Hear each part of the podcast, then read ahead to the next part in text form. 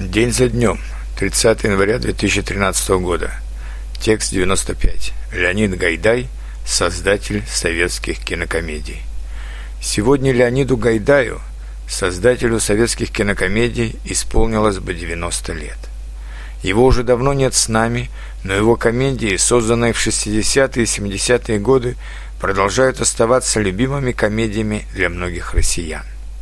Леонид Гайдай родился в 1923 году в маленьком городке Свободный на Дальнем Востоке. Может быть, поэтому он оставался совершенно свободно в своем творчестве, игнорируя рекомендации редакторов и не давая вырезать сцены своих фильмов, на что шли даже прославленные режиссеры, лишь бы картина прошла через цензуру.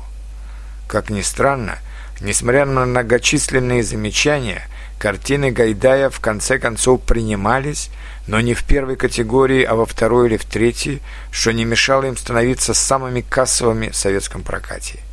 Многие реплики из его кинофильмов стали поговорками и пословицами и остаются ими спустя 40-50 лет после создания фильмов. Споткнулся, упал, очнулся, гипс. Русу туриста, облика морали. Цигель-цигель. Шампанское по утрам пьют или аристократы, или дегенераты. Не виноватая я, он сам пришел. Управдом – друг человека. Наши люди в такси не ездят. Губит людей не пиво, губит людей вода.